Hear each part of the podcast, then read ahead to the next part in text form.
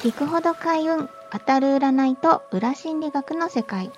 ゆりちガッパーナと坂田智康の話。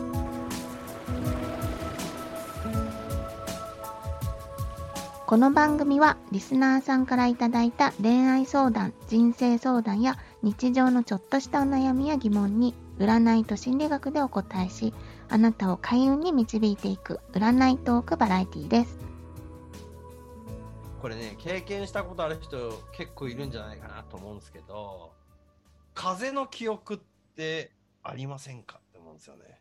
えどういうことかっていうと。これ別に同じ場所じゃなくても起こり得る現象なんですけど、うん、例えばあなた自身が、まあ、長野県出身でもいいし、えー、秋田県出身とか金沢金沢と言いますか石川県出身でも何でもいいんですけど。で小学5、6年生ぐらいとかで感じた風の匂いっていうのが、えー、24、5歳ぐらいで東京に上京してて、なんか、ファッと風来た時に、あれ？これって、小学何年生の時に、あの時の風だ、みたいなので、うんうんうん、その風を吸った瞬間にその風景みたいな、っていうのが、一気にバッと蘇るみたいなとこってありません、うんうん、ありますね。っていうことで、まあ実際それっていうのは、まあ思い込みなんでしょうけど、まあそういうもので、なんか色濃くないんだけど、ずっと残るみたいな。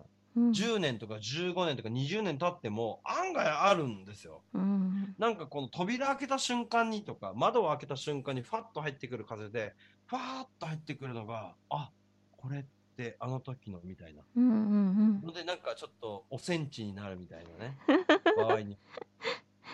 ありますよね。でも結局これもう記憶なんですよね。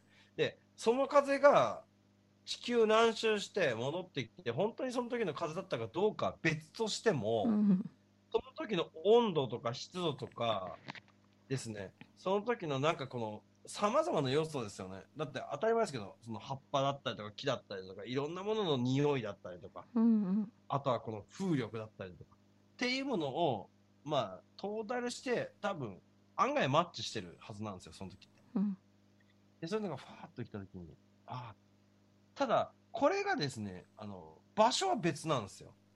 えー、うん、例えばなんですけど、マザー牧場だとして、はい、マザー牧場に行きました。5年後行きました。でもって、ああ、来たわ。ってなんないんですよ、あんまり。あの匂いでは来ないんですよ、別に。そんなもん、そんなもんっすよね、これね。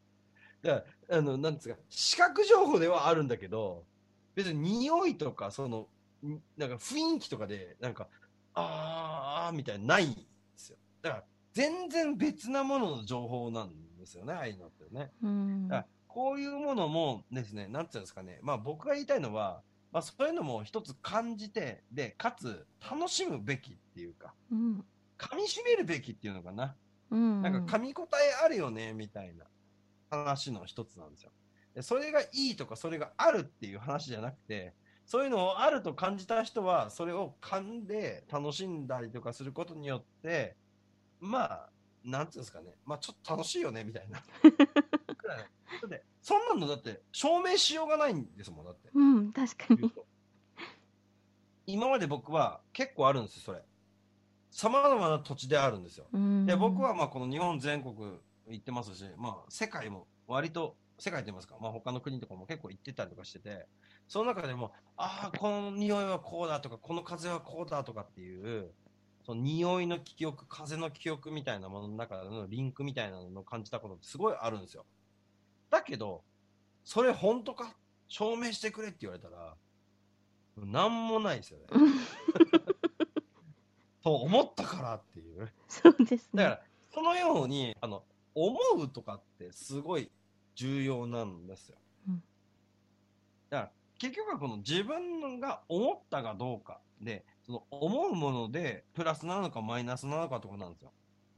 これ、すげえ不思議というか、不思議じゃないんですけど、なんか、小学、まあ3年生でも4年生でも5年生でもいいんですけど、に感じた風みたいなのを25、6ぐらい、もう20年越しみたいなのね。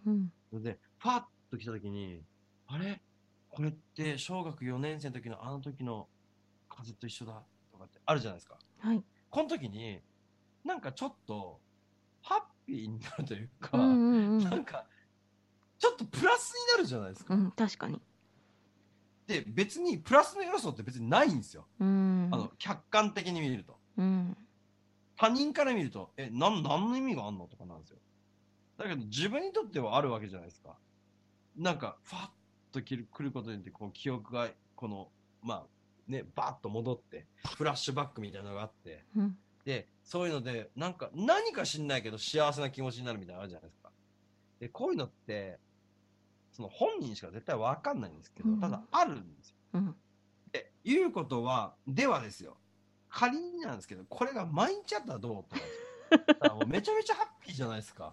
ということで、だから結局はこの自分自身しかわからんかもせんけれども、このちっちゃな幸せみたいなものっていうのを積み重ねていく意識というか、うん。なんかそういう感じ方ってすごく必要なんですよね。うん。だから確何みたいなので、で、なんか、え、それだから何なの？えそれ意味あるの？っていうのは、あくまで他人に対してっていうだけの話なんで、自分は、自分は、それでね、夢あるのっプて 他人には言うみたい積みな、他人には言ってもいいですけど、自分はそれで積み重ねていく方がいいよなっていうふうに思います。っていうのと一緒で、この一目惚れの話もそうですよ。で、そのことによって、心理学的なものももちろんあるし、で、細胞学的なものも絶対あるんですよ。うん。で、もともとの好みみたいなのも、自分自身が好きだっていうのもそうなんだけど、何十兆のこの細胞が、オオフがいきなりオンになるみたいだったりとか、あるんですよ。うんもうこの毛が立つみたいなね。産毛が立つみたいなね。ハブイボが立つみたいなね。ああるじゃないですか。で、あるんです。ゾゾですねゾゾ そう。こういうものをですね、楽しんでいってった方が絶対にいいなと。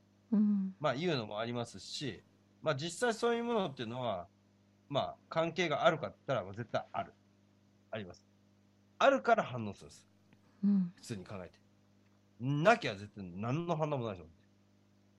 これは関係あるんでしょうかって言われたら、ないですって言われたとき、言ったときによ。もうみんなと一緒じゃん。ないが普通じゃん、そもそも。うんないが普通の特技を持ってきて、あるんだから、あるに決まってんじゃん。ということでですね、お次行きましょう。はい